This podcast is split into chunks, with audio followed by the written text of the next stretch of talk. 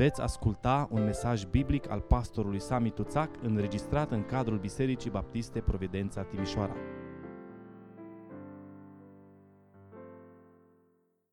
Efeseni, capitolul 5, versetul 18. Nu vă îmbătați de vin. Aceasta este destrăbălare. Din potrivă, fiți plini de Duh. Amin. Vă rog să luați loc.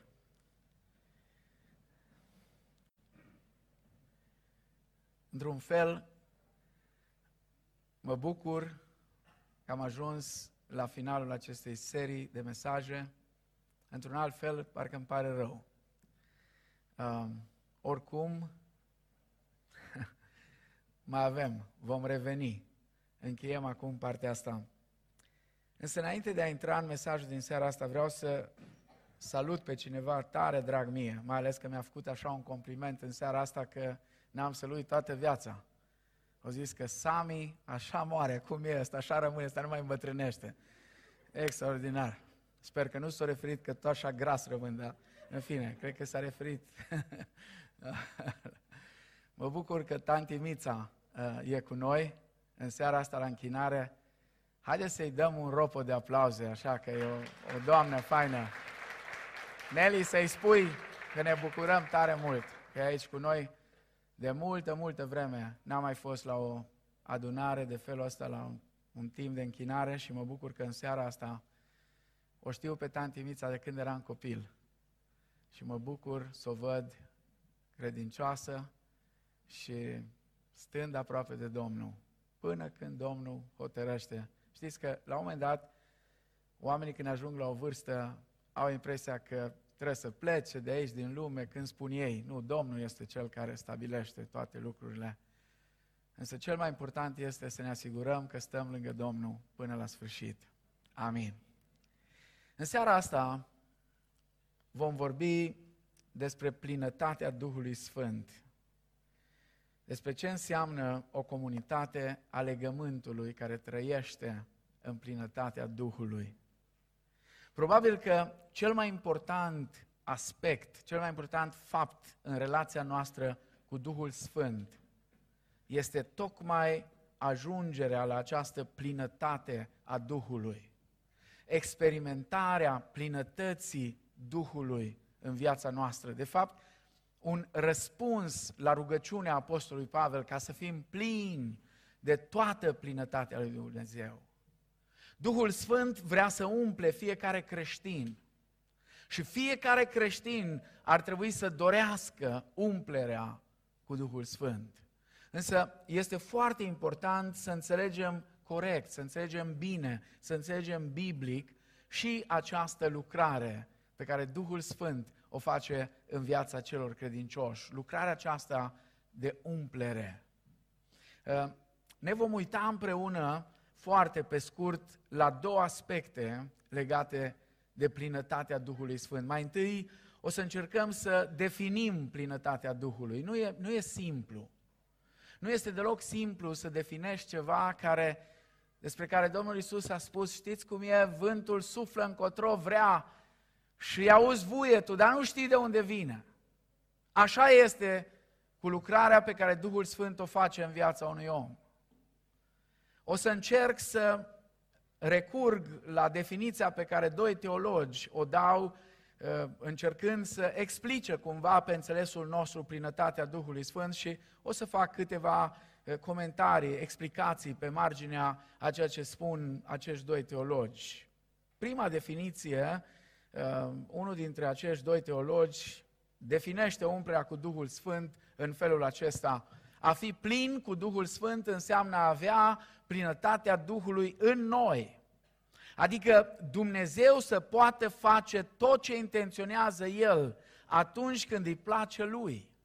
A fi plin cu Duhul Sfânt nu este o problemă de a avea mai mult din Duhul, ci ca Duhul să aibă mai mult din noi. Amin? Uneori oamenii sunt confuzi și cred că noi ar trebui să avem nu știu ce mai mult și mai mult. Nu. Ceea ce trebuie să fie ca Duhul să ne umple este ca noi să ne punem mai mult și mai mult la dispoziția Domnului și la dispoziția lui Duhului Sfânt. Observați, definiția aceasta subliniază libertatea lui Dumnezeu de a-și împlini planul lui în cel pe care Duhul Sfânt îl umple. Duhul, Dumnezeu își împlinește lucrarea în noi ca și credincioși prin Duhul Sfânt și numai atunci când suntem plini de Duhul Sfânt, numai atunci Dumnezeu poate să-și facă pe deplin lucrarea în noi. Poate că te-ai întrebat uneori, de ce Dumnezeu nu lucrează în viața mea cum lucrează în viața altora? Poate ne-am întrebat uneori de ce Dumnezeu nu lucrează în generația noastră în moduri fantastice, cum a lucrat în generațiile trecute. Acum, trebuie să vă spun că Dumnezeu lucrează și astăzi. Pentru că dacă nu lucrează cu noi sau noi lucrează în alții, Dumnezeu lucrează întotdeauna acolo unde există deschidere. Acolo unde oamenii sunt la dispoziția Lui, Dumnezeu lucrează și lucrează și astăzi. Să știți, răspunsul la întrebarea aceasta, de ce Dumnezeu lucrează mai mult în unii decât în alții, are de-a face cu disponibilitatea acelor oameni de a se pune la dispoziția Duhului Sfânt. Ca Duhul Sfânt să-și facă pe deplin lucrarea în ei. Prin urmare, plinătatea Duhului implică stăpânirea de plină a Duhului peste viața credinciosului și libertatea Duhului să-și facă voia. Nu uitați, când am vorbit despre persoana Duhului Sfânt, am atras atenția că Duhul Sfânt este caracterizat de o gingășie ieșită din comun. Niciodată Duhul Sfânt nu va veni cu forța să facă ceva în viața celui credincios nu va veni să forțeze pe cineva. Duhul nu manipulează, Duhul doar ne conduce, ne îndrumă, ne îndeamnă, ne mustră, ne vorbește, ne arată cuvântul, ni-l explică, se roagă pentru noi, mărturisește pentru noi. Este foarte important ca noi, ca și credincioși, și ca adunare, ca și comunitate de credincioși, să lăsăm libertatea Duhului să-și facă voia. Să lăsăm libertatea Duhului să lucreze. Lăsați Duhul Sfânt să lucreze, să elibereze de greșeli și păcate. Acolo unde este păcat, Duhul Sfânt nu poate lucra. Păcatul trebuie mărturisit, trebuie scos afară și apoi Duhul are libertate să lucreze. O a doua definiție, un alt teolog definește umplerea cu Duhul Sfânt în felul următor. A fi plin de Duhul Sfânt înseamnă a fi sub controlul Lui. Nu în sens absolut, încât să fim pasivi și facultățile noastre personale să înceteze a mai funcționa, ci în sensul unei cooperări cu El în așa fel încât să-L îngăduim să-și facă lucrarea în timp ce noi ne facem partea noastră. Această cooperare îi permite să ne dea puterea necesară și să facă prin noi tot ceea ce dorește. Observați, vă rog, această definiție scoate în evidență faptul că controlul Duhului Sfânt nu înseamnă anularea facultăților și a capacităților noastre personale, ci folosirea lor în dependență de Duhul Sfânt și sub călăuzirea Lui. Sunt foarte sensibil la manipulare, vă spun deschis. Când văd manipulare, știu sigur, Duhul nu are absolut nimic cu asta. Pentru că Duhul nu manipulează, vă rog rețineți. Duhul Sfânt nu manipulează. Și manipularea știți cât ține? Atât cât uh, atunci uh, faci o presiune asupra cuiva și pentru că, eu știu, la apucă frica, se teme, are uh, mustrări de conștiință, o să spună tot ce vrei. Dar nu se schimbă nimic. Se schimbă un om atunci când Duhul Sfânt din interior înspre exterior începe acea lucrare fantastică care, sigur, întotdeauna debutează cu nașterea din nou și apoi continuă în procesul acesta complicat și greu uneori de sfințire prin care Dumnezeu ne duce, ne transformă, ne schimbă, ne face asemenea chipului Fiului Său spre lauda gloriei Harului Său. Amin. Și toată lucrarea aceasta se face prin Duhul Sfânt. Așadar, a fi plin de Duhul Sfânt, a fi, înseamnă a fi în întregime sau în mod complet sub controlul Duhului Sfânt, fără ca Duhul Sfânt să anuleze capacitățile noastre, ci El le folosește așa cum vrea El, pentru gloria Lui și pentru binele altora, nu al nostru. Pentru că chemarea noastră a fiecăruia dintre noi este să-i slujim pe ceilalți. Să slujim trupului Hristos și apoi să slujim pe ceilalți din lume. Acum, încă ceva, un al doilea lucru la care aș vrea să privim, are de-a face cu distințiile cu privire la plinătatea Duhului. Uneori confuzia vine din faptul că nu suntem atenți la ceea ce Scriptura ne spune. Și acolo unde Scriptura este clară, acolo și noi trebuie să fim clari. Acolo unde Scriptura lasă loc de interpretare, nu trebuie să fim atât de habodnici. Trebuie să fim atenți, dar nu trebuie să facem atâta caz. Dar sunt unele lucruri care sunt clare și acolo unde Scriptura este clară și noi trebuie să fim clari. Aș vrea să privim la două distinții pe care trebuie să le facem pentru a înțelege corect plinătatea Duhului pe care noi trebuie să o căutăm astăzi. Dacă ne uităm cu atenție în Scriptură, vom descoperi că Scriptura vorbește despre o umplere sau o plinătate specială și de asemenea vorbește despre o umplere sau o plinătate normală, una uzuală, care este pentru toți. Sunt cuvinte grecești diferite pe care Apostolul Pavel și ceilalți apostoli le folosesc. Când vorbești despre umplerea specială, în general folosești apostolii și mai ales Pavel, ă, ă, folosește verbe. Atunci când, când vorbește despre umplerea normală, folosește adjective. Atunci când vorbește despre umplerea specială, ă, folosește uh, uh, un, un timp care se numește în gramatica limbii grecești aorist pasiv. Adică nu tu ești cel care faci acțiunea respectivă, ci altcineva o face. Când vorbește despre umplerea normală, vorbește despre un prezent pasiv într-o formă verbală. De obicei, umplerea aceasta specială accentuează un eveniment, dar umplerea normală accentuează o atitudine. Umplerea specială este necondiționată. Este ceva de genul cum Dumnezeu le spunea prorocilor lui din vechime pe care îi alegea pentru lucrări speciale, te-am ales încă din pântecele Maicii tale. De ce? Pentru că așa am vrut. Înțelegeți? Te-am ales pentru o lucrare, îi spune lui Pavel. Te-am ales ca să fii apostol al neamurilor. Când vorbim însă despre umplerea uh, normală, care trebuie să fie uzuală în viața tuturor credincioșilor, aici întotdeauna uh, se, uh, sunt implicate niște condiții. În, în mod special, umplerea, umplerea aceasta specială are de-a face cu o înzestrare cu putere pentru o anumită lucrare. Gândiți-vă la Samson. E adevărat că în Vechiul Testament Duhul Sfânt lucra într-un alt mod, Duhul Domnului venea peste. Duhul Domnului venea peste cei pe care îi folosea într-o lucrare specială. Însă în momentele când Duhul Domnului venea peste Samson, nu putea să stea înainte nici o mie de oameni. Cu o falcă de măgar, ce poți să faci cu o falcă de măgar? Să o pui la grătar și să o mănânci eventual. Nu știu ce să faci cu ea, să dai după câini, habar nu am. Dar să omori o mie de oameni cu o falcă de măgar, ceva mai complicat.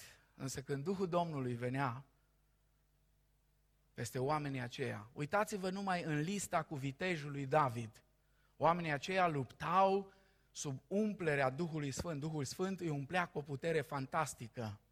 Se spune despre unul că atât de mult a luptat într-o zi că până seara i-a rămas lipită mâna de sabie. Eleazar, fiul lui Dodo, unul dintre cei mai mari, cei mai puternici dintre vitejii lui David. Și erau unii care aveau niște sulițe imense, că învârteau câte o suliță în mijlocul a o mie, două mii, trei mii, zece mii de oameni, fără nicio teamă. Erau înzestrări speciale.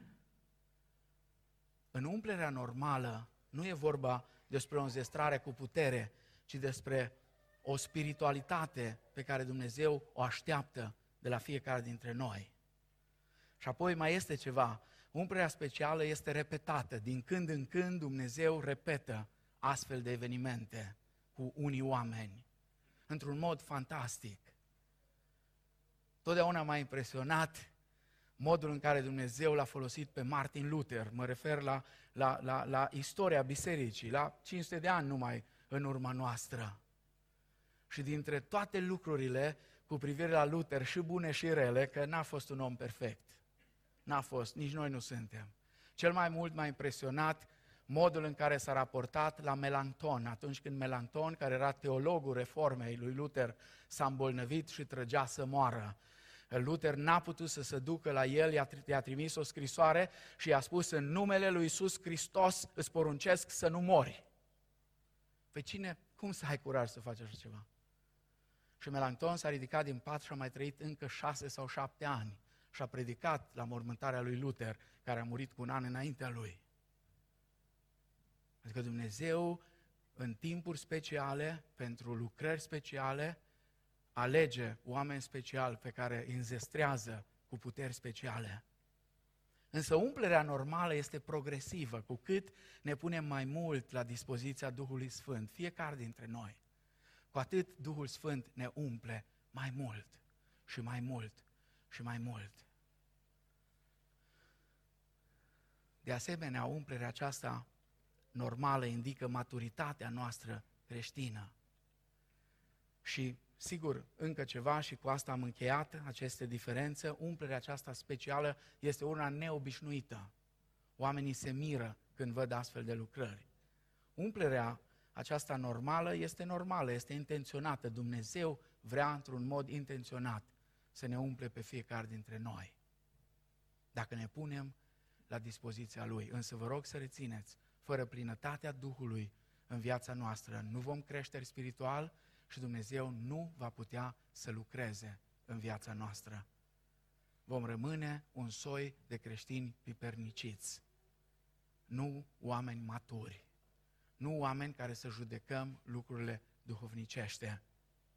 Apoi o altă distinție care trebuie făcută pentru a înțelege bine plinătatea Duhului în viața creștinului este distinția între umplerea cu Duhul Sfânt și botezul cu Duhul Sfânt. Botezul cu Duhul Sfânt are loc o singură dată în viața credinciosului. Umplerea este o experiență progresivă, spuneam. Botezul cu Duhul Sfânt nu s-a petrecut niciodată înainte de ziua cinzecimii. Umplerea s-a petrecut și în Vechiul Testament. Botezul cu Duhul Sfânt este un fapt adevărat despre toți credincioșii. Noi toți am fost botezați de un singur Duh ca să alcătuim un singur trup. Umplerea nu este neapărat experiența tuturor. Ea este de dorit pentru toți, pentru fiecare. Botezul cu Duhul Sfânt nu poate fi anulat. Odată ce ai fost botezat în trupul lui Hristos, ești botezat pentru totdeauna. Dar umplerea poate fi pierdută. Poate că a fost o vreme când ai fost plin de Duhul și te-ai pus la dispoziția lui Dumnezeu și Dumnezeu a lucrat prin tine, prin viața ta. Dar din diverse motive, Dumnezeu și-a retras această umplere. Botezul cu Duhul Sfânt are ca rezultat o poziție, adică punerea noastră în poziția de răscumpărați în trupul lui Hristos. Umplerea are ca rezultat puterea noastră pentru trăirea de fiecare zi.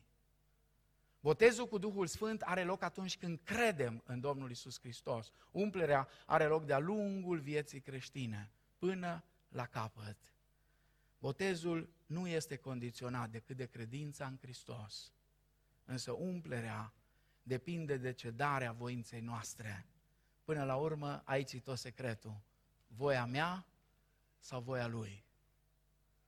Voia mea sau voia Lui? Fiecare dintre noi, ca și Domnul Isus, în noaptea aceea în grădina Ghețimani, avem aceeași luptă. Tată, dacă ar fi după mine, fă să treacă de la mine paharul acesta. Dar Domnul Isus îi spune tatălui în rugăciunea aceea despre care spune autorul epistolei către evrei că uh, au fost pur și simplu, uh, uh, sudoarea s-a transformat efectiv în sânge. Domnul Isus spune, Tată, nu voia mea să se facă, ci voia ta să se împlinească. Plinătatea Duhului despre care trebuie să vorbim noi astăzi ca și credincios este plinătatea aceasta normală, intenționată de Dumnezeu pentru toți creștinii autentici. Aceasta este umplerea uh, care nu este rezervată doar unui număr limitat de oameni, cum este umplerea aceea specială cu o putere specială pentru anumiți credincioși în diferite perioade, ci este normalul vieții de credință. Umplerea cu Duhul Sfânt este normalul vieții de credință. Dumnezeu nu-și dorește sub nicio formă ca adunările copiilor săi să fie formate din creștini piperniciți, ci din creștini plini de suc și vers, ca să vorbim în limbajul Scripturii, care aduc rod la vremea potrivită, care sunt plini de putere, care sunt gata de slujire, care sunt gata să meargă în puterea Duhului, să facă lucrarea lui Dumnezeu. Aș vrea să ne apropiem de încheiere cu două aplicații, două întrebări la care aș vrea să căutăm răspuns. Prima, cum să dezvoltăm o astfel de viață a Duhului în biserica noastră? Și a doua, ce să fac eu personal în această privință? La nivelul comunitar este important în orice adunare, nu e vorba doar de providența, de orice adunare, ca la nivelul conducerii să se recunoască această nevoie. Numai atunci când conducerea bisericii conștientizează nevoia, atunci lucrurile încep să se schimbe. Și când mă refer la conducere, nu mă refer numai la păstor, ci la toți cei care, într-un fel sau altul, sunt implicați în conducerea unei adunări locale. În primul rând, trebuie să prezentăm în mod repetat rolul crucial al Duhului în viața bisericii și în învățătura Scripturii. Prea mult timp am trecut despre asta. Prea mulți ani am ignorat lucrarea Duhului Sfânt, noi ca și mișcare baptistă. Nu vreau să supăr pe nimeni. Nu vreau să scot în evidență greșele din trecut. Mă doare doar să văd că unii astăzi fac tot ce pot să repete aceleași greșeli. N-aș vrea sub nicio formă să fim parte din asta.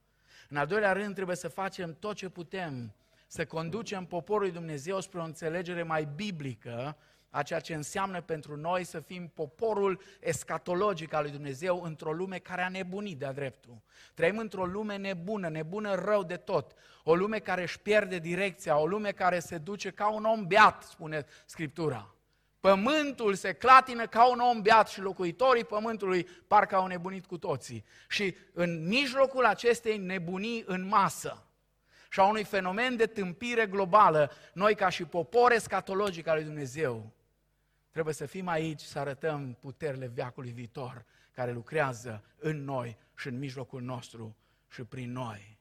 Oricât ar fi de greu, și nu e ușor, e greu, ar trebui să fim gata să ne schimbăm gândirea și să o ajustăm după gândirea Scripturii și să ajutăm întregul popor al lui Dumnezeu să facă asta. Vă rog să vă amintiți ce spune Apostolul Pavel romanilor la Romani, capitolul 12, versetul 2 să nu vă potriviți chipului veacului acestuia, ci să vă prefaceți în continuu, este în limba greacă, în continuu să vă prefaceți prin înnoirea minții voastre, ca să puteți deosebi bine voia Dumnezeu, cea bună, plăcută și desăvârșită. În al treilea rând, în ceea ce privește comunitatea adunată la închinare, liderii sunt cei care ar trebui să asigure cadrul și atmosfera în care oamenii să poată practica închinarea. Trebuie să pregătim poporul lui Dumnezeu să funcționeze ca o preoție întreagă, fiecare contribuind cu darurile proprii la închinarea adusă lui Dumnezeu și la slujirea reciprocă, pentru că suntem chemați să ne slujim unii pe alții, nu pe noi înșine, ci fiecare îi slujește pe ceilalți. Oricât de teamă ne este, trebuie să facem loc noutății și schimbărilor și unei mai mari spontaneități în structurile noastre bisericești. În ultimă instanță, căutați darurile cele mai bune, 1 Corinteni 12 cu 31, pentru edificarea trupului lui Hristos este un imperativ. Nu este o invitație politicoasă pe care Apostolul Pavel o face vreunei biserici. La nivel individual, avem nevoie de foame și sete după Dumnezeu. O foame și o sete cu deschidere. Nu știu alt răspuns. Nu cunosc un alt răspuns la întrebarea aceasta. Știu că pentru unii răspunsul acesta accentuează prea mult partea umană față de cea divină și eu personal mă tem de asta. Mi-amintesc cu ani în urmă, m-am apropiat de un frate mult mai în vârstă decât mine, cu care lucram, colaboram, îl ascultam cu mare plăcere, dar la un moment dat l-am luat deoparte și i-am spus, nu vă supărați pe mine, unde este Duhul Sfânt în toată lucrarea asta și în tot ceea ce spuneți? Aud mereu, eu, eu, eu trebuie să fac asta și asta și asta trebuie să fac și asta trebuie să fac și disciplina asta și asta, foarte bine, dar unde e Duhul Sfânt în toate asta? că fără Duhul Sfânt nu sunt în stare să fac așa ceva. Conform experienței care o am și eu de umblare cu Domnul în mijlocul adunării, există întotdeauna, am văzut asta, am văzut cu ochii mei, am văzut în viața mea, am văzut în viața altora, am văzut în Scriptură mai ales. Există o corelație între foamea după Dumnezeu și experiența noastră cu Dumnezeu. Experiențe cu Dumnezeu au mai ales cei care tânjesc după Domnul, cărora li foame, le este sete după Domnul. Și Domnul Isus în predica de pe munte spunea, ferice de cei flămânzi și însetați după neprihănire. Ferice de ei, pentru că Dumnezeu îi va supăra, îi va sătura. De câte ori te caut, Doamne, a fost o cântare în seara asta. Mi-am notat aici să nu uit. De atâtea ori te l-aș găsit. Vrei să-L găsești pe Domnul? Caută-L. Caută-L pe Domnul. Vrei să-L vezi pe Domnul la lucru în viața ta? Caută-L. Caută-L în Scriptură, caută-L în rugăciune, caută-L în umblarea cu El, caută-L în slujire, caută-L în părtășie cu ceilalți, caută-L. Dacă vrei să-L vezi pe Domnul la lucru în viața ta, caută-L. Atitudinea aceasta de deschidere înseamnă căutarea ferventă după Duhul, fiind gata să acceptăm orice ar vrea Duhul să facă pentru binele întregului trup al lui Hristos. Experiența cu Dumnezeu în Scripturi ne arată că Dumnezeul acesta unic la care noi ne, cântă, ne închinăm, în sfânta bucurie și dragostea Sfintei Trăim, se desfată, e plin de bucurie atunci când dăruiește poporului său desfătări care sunt atât de diverse ca și creația însăși. Dumnezeu vrea să ne dea desfătări, vrea să ne umple inima de bucurie, de fericire. La maxim totul vrea să ne dea, pentru că El este fericitul Dumnezeu. Uitați-vă în Scriptură, așa este numit fericitul Dumnezeu și El vrea să ne facă pe noi să fim la fel de fericiți ca și El. Cel mai bun mod de a încheia această serie de mesaje este prin rugăciune. Așa că voi încheia cu trei rugăciuni. Rugăciuni vechi, rugăciuni inspirate de Duhul. Prima este din psalmi. Psalmul 63 cu versetul 1. Este o rugăciune fantastică. Este o rugăciune care exprimă tânjirea după Dumnezeu a celor care îl cunosc și care doresc să dobândească o cunoaștere mai profundă a ființei lui Dumnezeule. Dumnezeule, David este cel care rostește rugăciunea aceasta. Dumnezeule, Tu ești Dumnezeul meu, pe Tine te caut. Îmi însetează sufletul după Tine, îmi tânjește trupul după Tine într-un pământ sec, uscat, și fără apă. Uneori așa e viața mea și viața ta și viața noastră ca și comunități de creștini, ca un pământ uscat și fără apă, pentru că pur și simplu nu tânjim după Domnul. Nu, nu, ne, nu, nu ne arde faptul că, că nu suntem cu El într-o părtășie reală. A doua rugăciune este rugăciunea lui Moise. Este strigătul disperat care ar trebui să caracterizeze biserica și credinciosul individual, trăind ca popor al lui Dumnezeu, răscumpărat și răscumpărător în același timp, în această epocă numită deja post-creștină. Exodul, capitolul 30, versetele 15 și 16.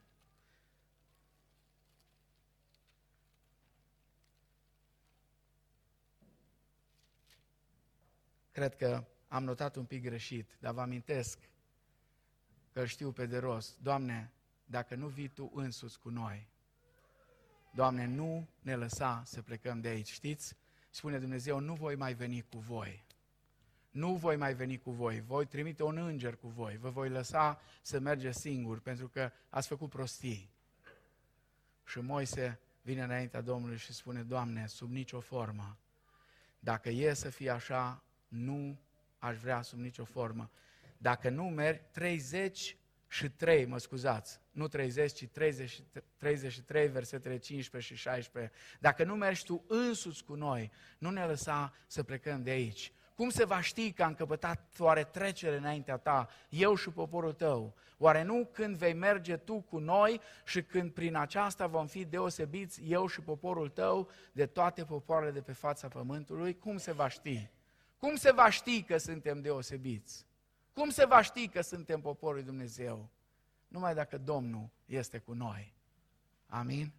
Numai dacă Domnul merge cu noi. Și în final o rugăciune prin cuvintele unui vechi imn creștin, care exprimă la nivel personal ceea ce ar trebui să caracterizeze natura rugăciunilor noastre după viața în Duhul.